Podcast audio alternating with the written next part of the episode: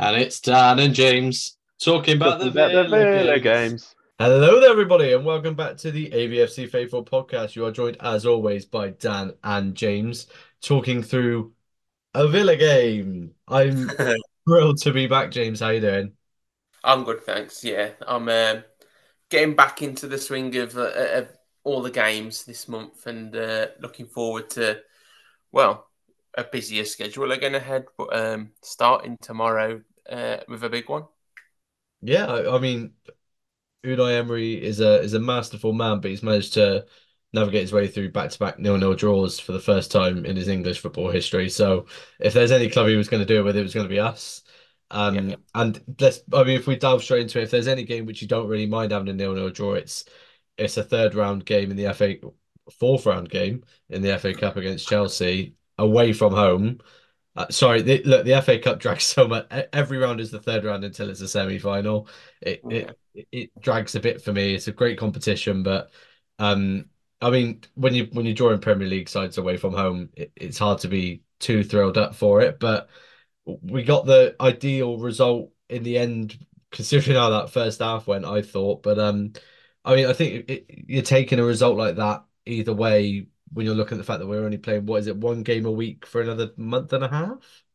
Yeah, something like that. Um, but I mean, talking about every, every every round is a third round. It's bit every round has been the third round for the past like nine years for Villa. So we are kind of stuck in the loop, and it's weird to say like you know we were in the hat for the fifth round, which shouldn't be such a high bar, but it has been. Um, but yeah, the, the game in general, I think it was a game of two halves. To be honest, the first half we were we were pretty sloppy, and it looked like it looked like they played more recently. They looked a bit sharper, it like on the pitch, and then we grew into it in the second half, and we looked a lot better.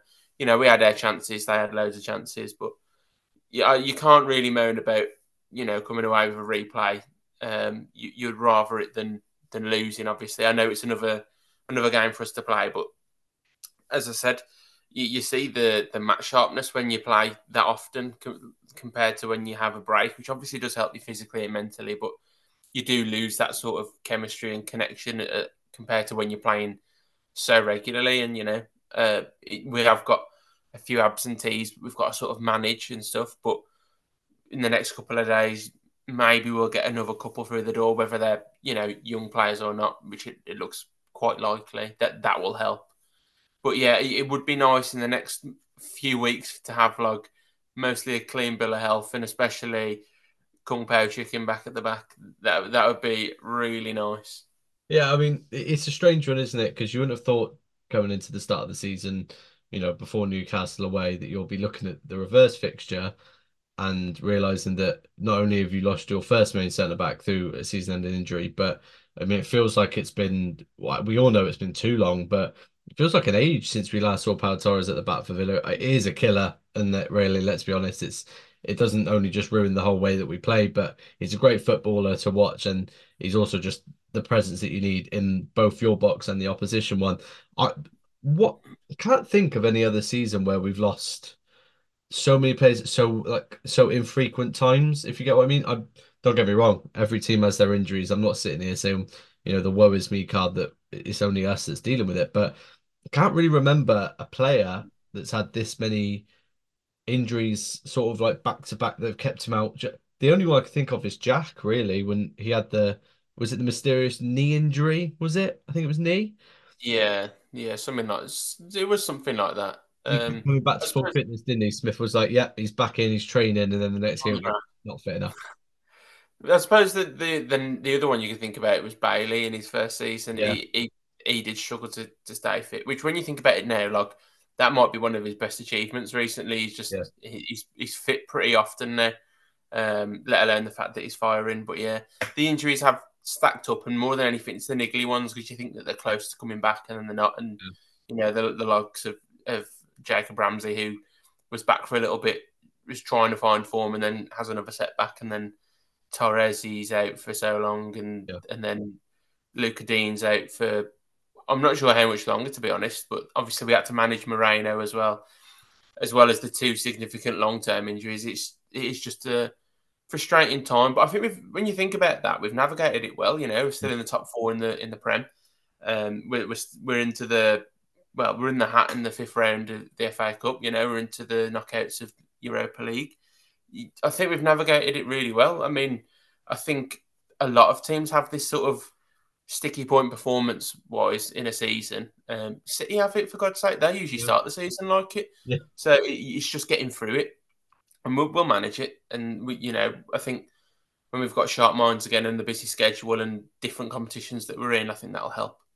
Yeah, I mean, it also does help that we chose, like you say, this the best time of year really to have players out because it's the biggest gap between games you'll you'll enjoy. I mean, like we were talking before, it's rare that we've got a Tuesday game in the midst of all of this, so that's always quite comforting as well. Obviously, I think just touching on Chelsea as well, one standout of I think uh, I, I draw upon your tweet mainly for this from earlier because um, it was about like the and everyone's up for sale, sort of not up for sale, but no one's unsellable, so to speak.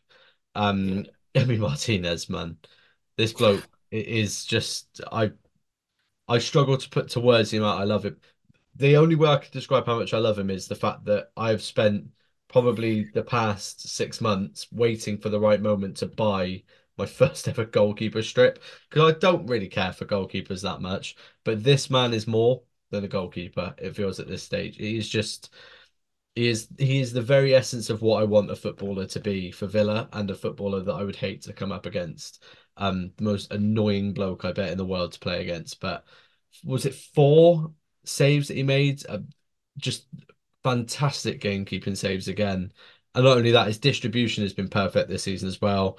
And just off his line so quick, isn't he? Like so we spoke about last year, West Ham. I distinctly remember it. Leicester he had a he had a continuously great game, didn't he? Off the line because they were playing it over the back of our high line.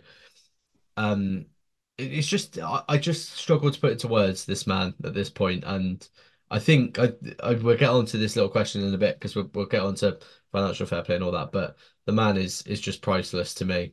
Although yeah, he is. Well, that's their price. he is, you know, as you say, no one's unsellable, and I think he's one of the top three that's um, probably hardest to replace. I'd probably have him second, but you know, everyone is is is sellable because you know it's you have you have eras in football. You know, players come and go. You have to build around it so that you know if you lose a player, you can replace them and and so on. But yeah, he's more than just a goalkeeper. It's more than just his saves. He's so good off his line now, and apparently he's not a massive fan of having to play that sweeper keeper role, and he does it basically perfectly. And then you think about how much confidence he must have, he must fill the the centre backs with. Yeah, it's, it's crazy because I mean, when I think about the Everton game when Calvert Lewin goes through one on one. I don't even think there was one part of me that thought he was going to score that. Mm. I thought, you know, Martinez is saving this, and he did. And the the defenders must think that, and that's probably what makes it easier to play such a high line because you've got confidence that Emi's going to either sweep up or keep the ball out. And I think his distribution has improved. I think he claims crosses even better nowadays. Like the ball comes in and he's most of the time he, he's grabbing it, and that is so big when like you're facing big pressure because it, it takes it off of you.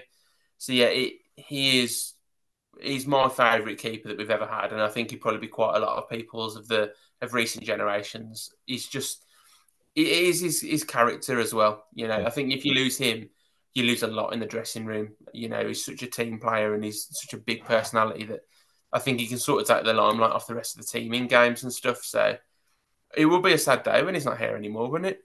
Yeah, I, I can't imagine it at the moment, can you? sort of, um, I mean, you look at like players that are synonymous with eras for for different clubs. You got Van Dijk at Liverpool, Salah at Liverpool. Um, you obviously got Rooney at United it's it's just Martinez with Villa seems to be the thing now, and it seems to be like he's going to be the one that that sticks with it. Hopefully, that sticks through it for everything. Obviously, I don't think he has really a reason to go, unless obviously we don't become a Champions League club and one comes in for him, which the man deserves. He deserves to be playing at the top level, or what he deserves World Cup finals, Champions League finals. He he thoroughly deserves that. I, I think he's incredibly underrated as well. I mean, um, I'm sure a lot of Villa fans watching this will have seen it. I just I chose not to watch it because I knew what it would be. But um, the Triple Eight Sport video about the best goalkeepers, I, I knew that it wasn't going to be a nuanced discussion. I, I, can assume from what people have said Um, that it wasn't as open-minded as most goalkeeper chats probably could be. So I think he's definitely a massively underrated keeper. I think people always are so quick to forget about him because he plays for Villa. So long yeah. may it continue because uh, these players going under the radar is only is only great for us. And I mean, speaking about under the radar, I guess we haven't really spoken about it, but the fifth round tie does put us at home if we do get past Chelsea. So that'll be back to back home FA Cup games uh, with the replay and obviously that fixture against Leeds or Plymouth. Um, I have to ask you who you'd prefer. I think I'm going to know the answer, and I think it might be the same as mine, and it'll be Leeds United. Yeah, It has to be Leeds. I think, yeah, I'd, I'd quite like it either of them. I quite like Plymouth as a, as a team, but yeah, Leeds, it's just got, we're not rivals, but it's got an extra edge to it most of the time. So yeah, that'd be nice. And, you know, they bring good fans. So you, I think that's what you want because if you can make an atmosphere, you make a good game. So yeah, I'd, I'd like Leeds, but we've got to get past Chelsea in in the replay. Yeah, which I think we will do. You know, I, honestly, any game at home, I feel confident that we're going to win. Um, even when performances aren't, you know, as slick as they were at the start of the season, I just feel confident. You know, even away games, you know, I feel like we're not going to lose until we're losing. So, yeah. I, I, think that you know, I'm, I'm really looking forward to the rest of this season. So, I don't see any any more challenges bigger than another.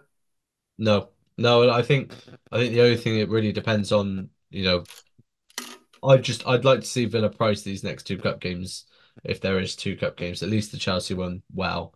Um, because I think they've got a great chance of filling out that stadium. You price it at 20, 25 pound maximum for an adult ticket. That stadium's full straight away yeah. On a on a weekend on weekday night. So and then you know you price the next game and you already you're straight through and you're getting into the last stages. And that's what we want really. We want to be in the last stages of two cups and fighting in the top six. So look, I think I think it'll be an exciting time. I think what isn't an exciting time is the January transfer window. We were both both uh, talking before the window came open about how we both love and hate it. Um I have my love for you know player watching and you know, and whenever we used to get the shouts of Dybala come to Villa, that's just gives me a, a five minute window of picturing him in claret and blue, putting a nice little trivela shot outside the box in, and you can get all happy. And then you get sad because you get Villa fans on Twitter saying stuff. Um, I won't delve into too much of it, but obviously this conversation does come off the back of uh the post earlier from was it Gregg Evans that released it first, or was it Ornstein?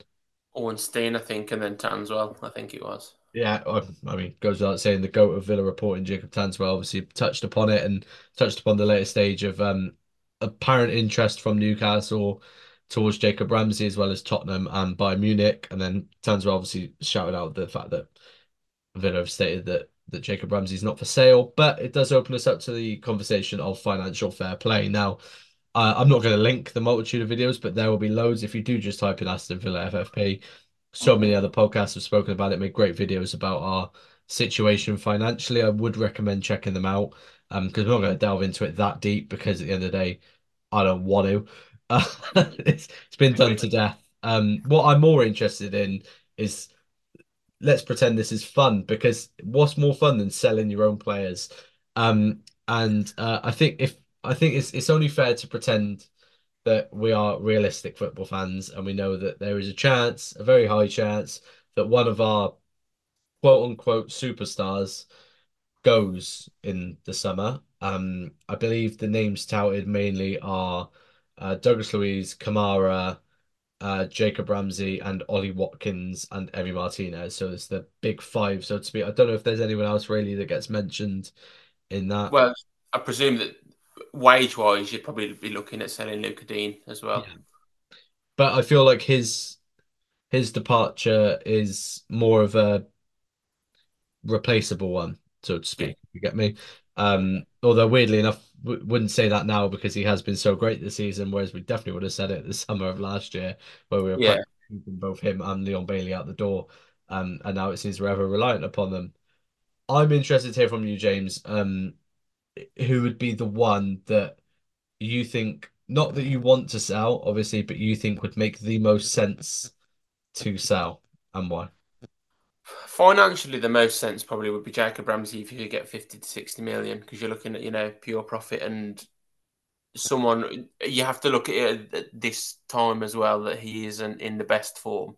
Mm. But you know what sort of potential he has.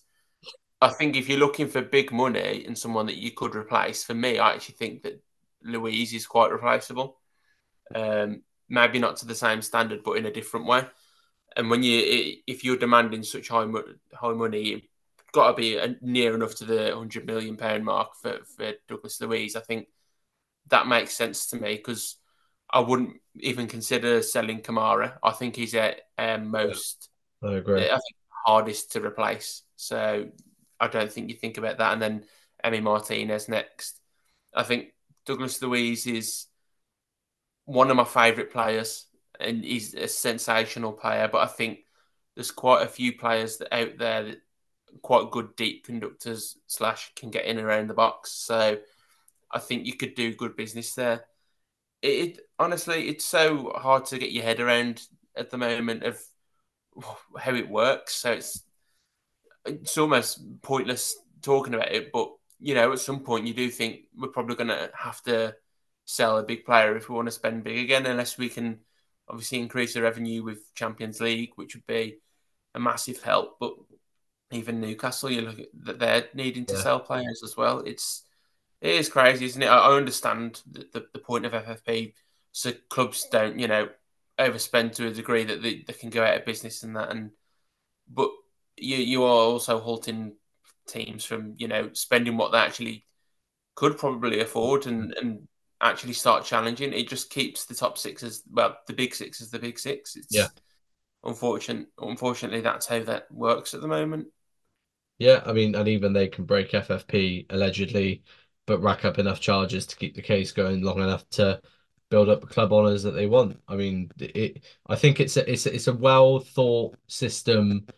In um, for those who aren't watching the video, James has just sneezed and muted himself ever slightly, but I need to say bless you because I saw it. Um, um, you, you know, I think it's a good system that works lower down, perhaps. I think it just doesn't suit a Premier League system where I mean, all it takes is one owner to come in with a great influx of cash, but that cash becomes somewhat irrelevant due to prior owning. I, I find that strange. Uh, it does it, it does massively benefit the Sky Six. Clearly, I mean Newcastle are very very very popular amongst the media, but even they can't get around the rules. I mean, we can't get around them anyway whatsoever. I think it's it's been a murmuring since last year wasn't it really that FFP was already on our on our radar back back then. You have got yeah. to, you know, I think it's a system that will you, it will change. I would wouldn't be surprised if we see FFP. I mean, I know they're they're on about adapting the rules already, aren't they? For next year, I wouldn't be surprised if in a couple of years you see it get scrapped and then replaced with a whole new system, and then they go yeah. for a year without it. Um, it, it's it's worrying more so because it makes you feel completely out of control so I think in regards to the idea of feeling a bit out of control with your finances and and how it comes towards with selling the players that sort of enhance the backbone of your squad, I think if I had to pick one out of those those aforementioned five, it would I would agree with you, it would be Douglas Luiz. I think that does make the most sense position wise, on top of the fact that I think even for what we paid for him, it still comes back to a good amount of profit for what we're expecting. I completely agree with you. You're not looking at anywhere south of 100 million at this point considering the fact of what he provides both goals and assists. I think weirdly enough, the uh, I can't I can't bring myself to ever suggest getting rid of Jacob Ramsey as much as I really tried to earlier. And I really I got you know I was sat there for ages making a great tweet about you know the, the sustainability and youth and just no, it's Jacob. I don't want him. Nah, no. Yeah. Um, especially not to them, especially not to them. Um, yeah, I think I think if I had to go for my second option, it it would be Watkins, and again, that's only because of his age. I think because I think okay. he's probably two to three years away from probably hitting his Premier League peak. Um, so I think then you're looking at your maximum ability of getting the, the funds in for him.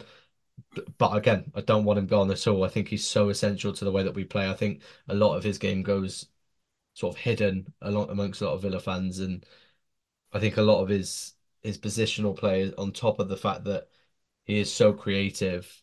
Yeah, really does go missing. I I think he's so weirdly he's not only underrated in Premier League football. I think he's just weirdly misrated by our fans as well. And I think everyone believes him to be a number nine striker, which I mean, Unai Emery clearly doesn't think he is, and nobody thinks he is, and he doesn't play like a number nine. And I think it might be time for a lot of our fans to stop expecting him to be a number nine. But you know that that sort of settles our our FFP chat. Um, again, we we're not going to delve into the club's finances because we don't know them, and no one really knows them because no. half of it gets hidden anyway because you just can't. Anyway, enough about FFP and more about TMO. And by TMO, I mean Tomoz, because tomorrow or today, if you're watching the podcast, uh, is our home match against Newcastle United Football Club. Hashtag sob on the time, James. Uh, quarter past eight kickoff. Um, from what I can gather, it's a fully sold out crowd. I, I had a little Gandalf for a, for a ticket or two, and um, you know, you'd have to pick a pocket or two to get one because there's there's absolutely none going. I think there was one uh, Upper Trinity, and that was it. So, uh, a big crowd, which will be exciting. Tough game. I think it's going to be a tough game without Pau. I'm not sure. I, am interested to hear your thoughts. Um, but I think we were both agreeing that this is the fixture that you look out for, isn't it? Yeah, I, I do love this game as much as it makes me nervous because you know that we we can both. I mean, usually the, the home side has the advantage in this fixture quite often, um, but we're we're both really good teams on our day, and I think for me this game's going to come down to the 50-50s and who wins them more often. Um, it's going to be a physical game, and I think what's going to carry us through is we haven't been at home in like 31 days, so yeah, the crowd should be going, um, especially because when we are against Newcastle, that just like against how, how I was saying against Leeds, there's a little bit of an edge, even though we're not rivals. That there's just something there that you want to win that game a little bit more than than a, a Brentford say or something like that. I think it's going to be a really good game. I always look forward to to playing Newcastle, and I'm I'm pretty confident. You know, even though it's it's one of those games where they could just turn up and and beat us, they're not in great form. We're in decent form. You know, I think two losses in all competitions since the end of September, which is just crazy for us. So, you know, I think all those factors for me together, I think it's going to be a 2 0 win to the Villa. Yeah, I mean, it's weird you say that, isn't it? You, it's the fact that you mentioned, like, you know, more up for it than a Brentford game when the Brentford game was probably our most violent in many years to come. So it's um, it's just I got weird flashbacks to that because of the the refereeing display we had the other week. But um, I, will be. I think it's going to be an interesting game more so because both teams have got injuries that that take away that extra edge that both squads can give.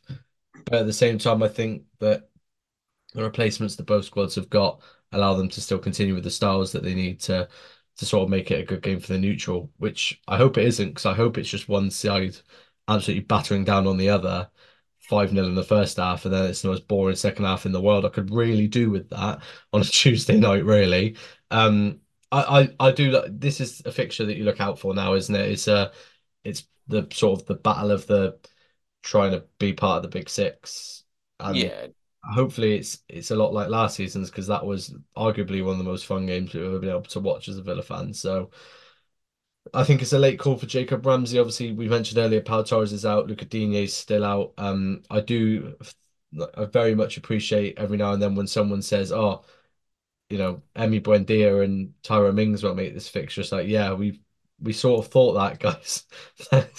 I think I saw it the other day. They were like, Tyra Mings will be absent for a Newcastle, and I was like, I think he might be absent for a bit more than that, but yeah, yeah that that's fine.